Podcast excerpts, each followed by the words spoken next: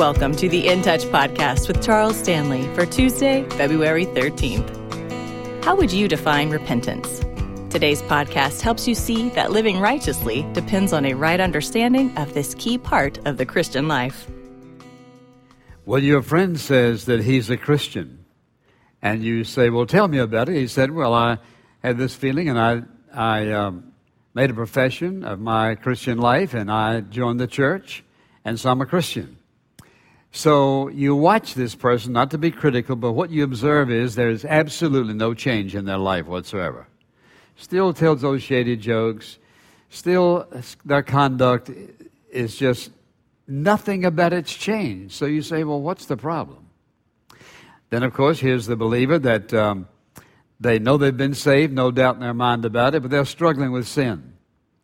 And if you ask them, they say, Well, I confess it and, and I, I ask God to forgive me, and I'm just absolutely deadly sincere. And yet here I go doing the same old thing again. And you may be one of those persons who says, Yes, yes, yes. You know, this thing of confessing and being very sincere and the same old problem, that's my problem. What is the answer? So I want you to turn, if you will, to the 24th chapter of Luke.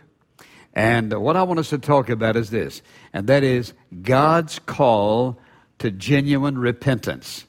God's called to genuine repentance, and somebody says, well, now, what in the world does that mean? That's what I want to talk about in this passage because it is extremely important. And I want to take the time to give you enough verses to understand God's message about repentance is absolutely essential and it's found throughout the scripture. In this 24th chapter of Luke, Jesus is saying to his disciples, some of the most important things he said in those days were said, for example, in those latter days, right before he was crucified in the 13th, 14th, 15th, 16th chapters of John in the upper room, after he was resurrected, the things that he said. And so listen to what he's saying here, beginning in uh, verse 45 of this 24th chapter of Luke. He says, Then he opened their minds to understand the scriptures and he said to them, Thus it is written that the Christ would suffer and rise again from the dead the third day, and that repentance for forgiveness of sins would be proclaimed in his name to all the nations, beginning from Jerusalem. You are witnesses of these things, and behold, I'm sending forth the promise of my Father upon you, but you to stay in this city until you're clothed with power from on high.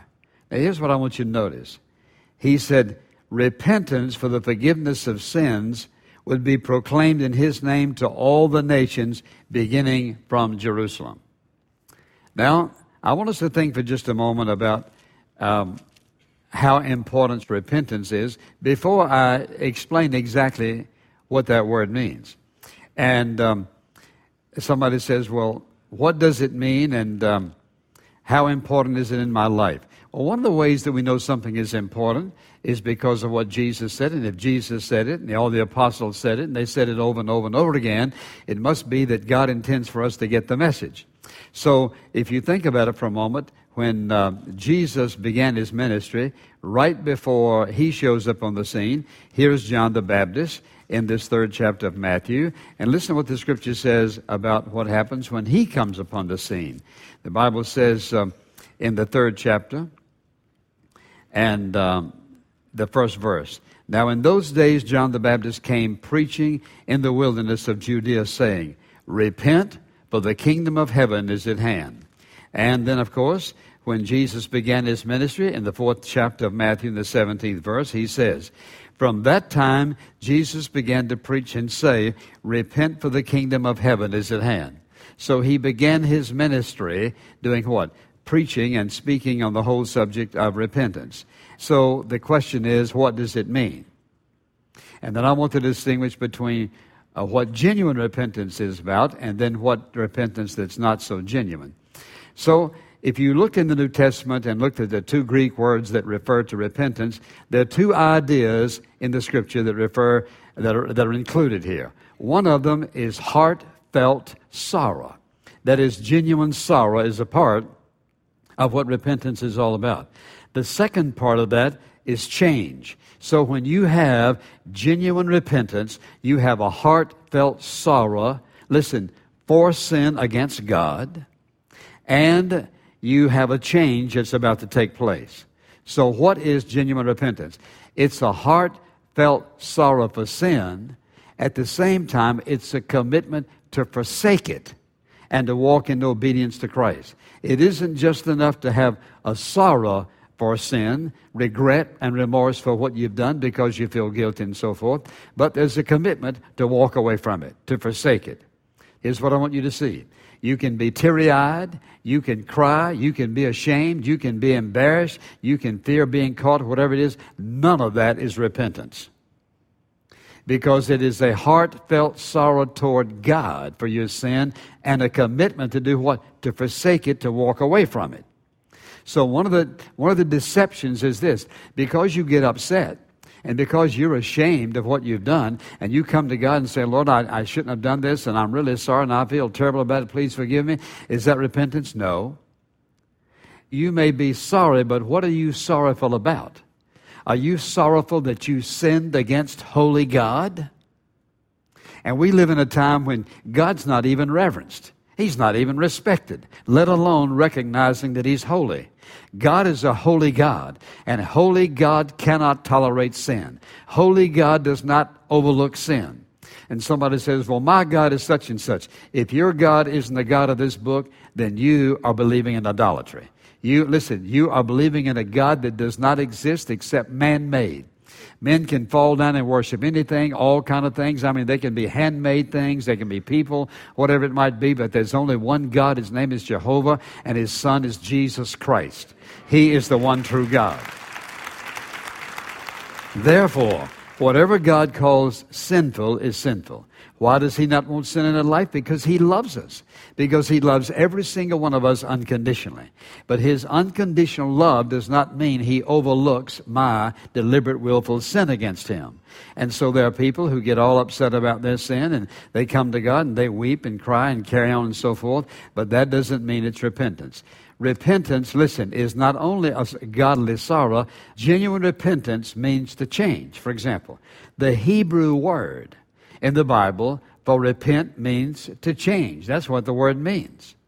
And so, for example, let's take a passage that you know real well. Second uh, Chronicles 7.14 about the nation of Israel. He says, If my people who are called by my name shall humble themselves and pray and turn from their wicked ways, then will I heal their land. It isn't just humble themselves and pray but humble themselves and pray and turn from their wicked ways. We live in a society, we live in a church age wherein we tolerate. And listen, the message that goes out oftentimes is a message of tolerance. You can't tolerate sin. God hates sin. He hates all sin every type of sin for the simple reason He loves us. He loves us too much to let us get by with it. He loves us so much that, listen, that He judges sin because He knows what sin does in the life of His children. He sees what it's doing in the life of the unbeliever. He sees what it does in the life of the believer. Therefore, He hates it. And so God does not want sin in your life and my life. And therefore, He says there needs to be a change in our life. And if you'll think about it, uh, in the Old Testament, there are many, many scriptures that we could turn to. But listen to what he says. He says, Seek the Lord while he may be found. Call upon him while he's near. Let the wicked forsake his way and the unrighteous man his thoughts, and let him return to the Lord. There is no such thing as repenting of sin without a heartfelt sorrow toward God for the fact that we've sinned against him and broken his law. And secondly, there's no genuine repentance unless there is a turning around and heading in the opposite direction. Somebody says, okay, all right, I understand that. It's got to be a change. But now, what about all of these verses that the Bible gives us where the word repentance is not mentioned? For example, there is John 3:16. For God so loved the world that he gave his only begotten Son, that whoever believes in him would not perish but have everlasting life. So somebody says, I've always believed in Jesus. How many times have I heard that? I've always believed in Jesus. That is not the belief the Bible is talking about. For example, the Bible says, For by grace you are saved through faith, that not of yourselves is the gift of God, not of works, lest anyone should boast. Doesn't say about repentance, but what's included. Does he not say in Romans uh, chapter 10, he says, uh, Whosoever shall call upon the name of the Lord shall be saved. Well, I've called upon him. uh, but there's still no change. And we could go through all these verses that have to do with believing. Now, here's the problem here.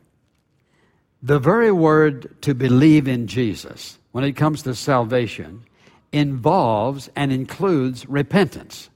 You, it's two sides of the same coin. Repentance and faith are two sides of the same coin. The reason, for example, that the word repentance isn't always mentioned every single time is because they understood that. They understood that to place your faith in Jesus Christ, there must, listen, there will be a change in your life when that happens. Because before, you've been living it your own way, doing your own thing. And the, listen, the sin that separates men from God is the sin of unbelief. We say, "Oh, I believe, I, I believe in Jesus." The, listen, the New Testament word "believe," and this used to bother me because in my first church, I, I listened to all these people who um, said they believe in Jesus and living like the devil and never going to church and paying God no mind. And I knew a bunch of them, and it really bothered me. I'd just been out of seminary. I thought, God, I, I've got to understand something. So I took my Greek New Testament, went through the whole New Testament, and recorded every single time the word believe is mentioned. And here's what I discovered the very word, the, the Greek word, I believe, pisteuo, has a certain ending, and that ending is a word of action. Every single time anybody is believing something in the New Testament, there is an action that goes on. Something happens. You say, I believe in Jesus Christ. If you believe in Jesus Christ on the basis of New Testament belief, something, listen, not only is this just some, what you're really saying is, I have this intellectual assent to the fact that, yes, that's who he is.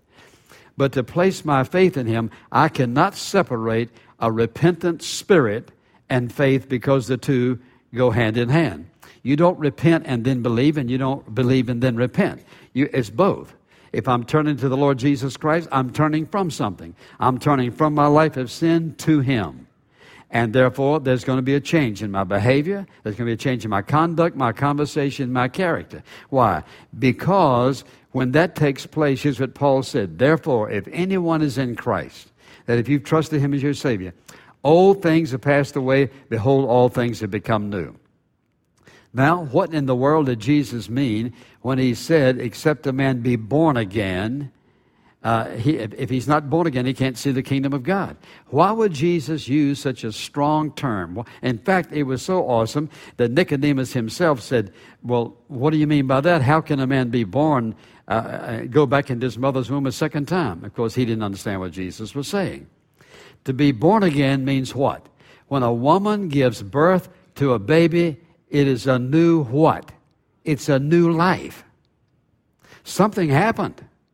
It's a whole change. That baby was at first what curled up in, his, in the mother's womb, and now this baby is born. It's a brand new life. When a person becomes a Christian, genuine, listen, when you place your faith in Jesus Christ in the spirit of genuine repentance, trusting Him as your Savior, that means you've turned from your old life to a new life. You've got a new beginning. That, that's what the Christian life is all about. It's, it's a new start, it's a new beginning, it's a new life. If any man's in Christ, he's a new creation. And so when you look at the scriptures everywhere you turn, it's something new that happens. Therefore, when a person receives Jesus Christ as their personal Savior, they listen, repentance is a part of that. Repentance means what? I have a sorrow and regret for the life that I've lived, and I'm committed to a different kind of life. Now, watch this, which does not mean now I'm going to clean up my life. You can't clean up your life. Listen, salvation is the work of the Holy Spirit. When you say, I receive Jesus Christ as my personal Savior, and you really and truly mean that, the Spirit of God at that moment does what? Deposits within you. Listen, and in essence, the Holy Spirit comes within you. Listen, your spirit is renewed. You have a new spirit. The Holy Spirit is living within you to enable you now to live out this life that you have received because salvation is a life we receive. It isn't some gift that God gives apart from Himself. It is the life that He comes to live within us. Therefore, it's inconsistent. Think about this. It's inconsistent for me to claim that I'm a Christian and live the same old life that I used to live. How could I do that when the Spirit of God is living within me? Repentance means what? A godless sorrow has taken place in my life, and like the prodigal son, slopping hogs, he said, I will. He made a decision, and what did he do? By faith, he turned to go back to his father. And what did he say? He said, I'm going to tell him I know I'm not fit to be here. But he went in faith that his father would accept him.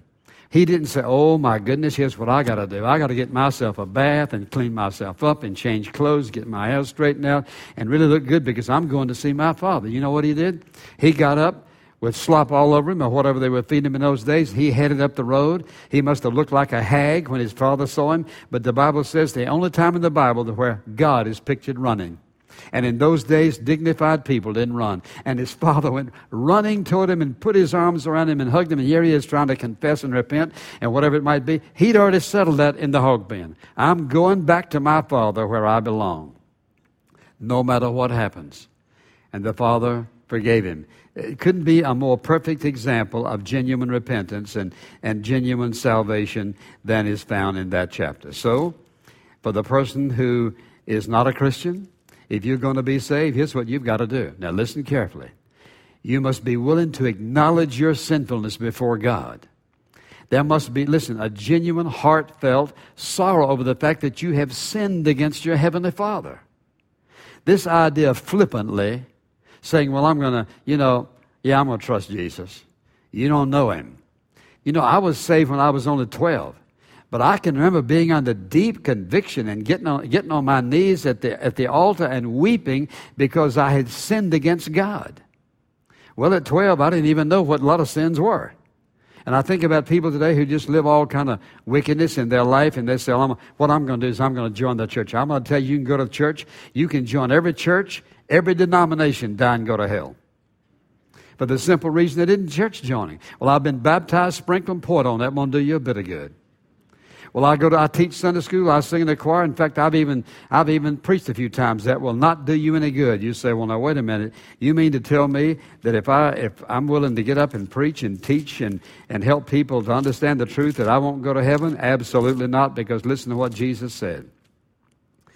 Not everyone who says to me, Lord, Lord, will enter into the kingdom of heaven, but he who does the will of my Father who is in heaven. Many will say unto me that day, Lord, Lord, did we not prophesy in your name, and in your name cast out demons, and in your name perform many wonderful works? And what is the response of Jesus at the judgment? And then I will declare to them, I never knew you. Depart from me, you who practice lawlessness. That is, a man can preach the gospel all of his life. And if he's never been saved by the grace of God, you know what? When he dies, he's not going to heaven. Listen, salvation has nothing to do with good works. You can't clean up your life. Repentance, watch this, repentance is not cleaning up my past. Repentance is acknowledging my past is wicked and it's sinful against God, acknowledging my helplessness and turning to Him, asking for His mercy, placing my trust in Him because He said if I would come to Him, He would forgive me and cleanse me and change my life. It's what He does in us. So somebody says, well, now, but don't you have to clean up something to get saved? No, you can't clean it up. If you could clean it up, there'd be no cross. Listen, we are desperately lost from God apart from the grace and mercy and the work of the Holy Spirit to bring us to the realization we need to be saved. Listen, by faith in Jesus Christ with a repentant spirit, when you come to Him with that spirit, your sins will be forgiven, your name written in the Lamb's Book of Life. And what happened? You just had an eternal change in your life because salvation is an eternal change, an eternal change of your destiny. Therefore, our walk following that eternal destiny change is to be like a godly man or woman. Thank you for listening to God's Call to Genuine Repentance. If you'd like to know more about Charles Stanley or In Touch Ministries, stop by intouch.org. This podcast is a presentation of In Touch Ministries, Atlanta, Georgia.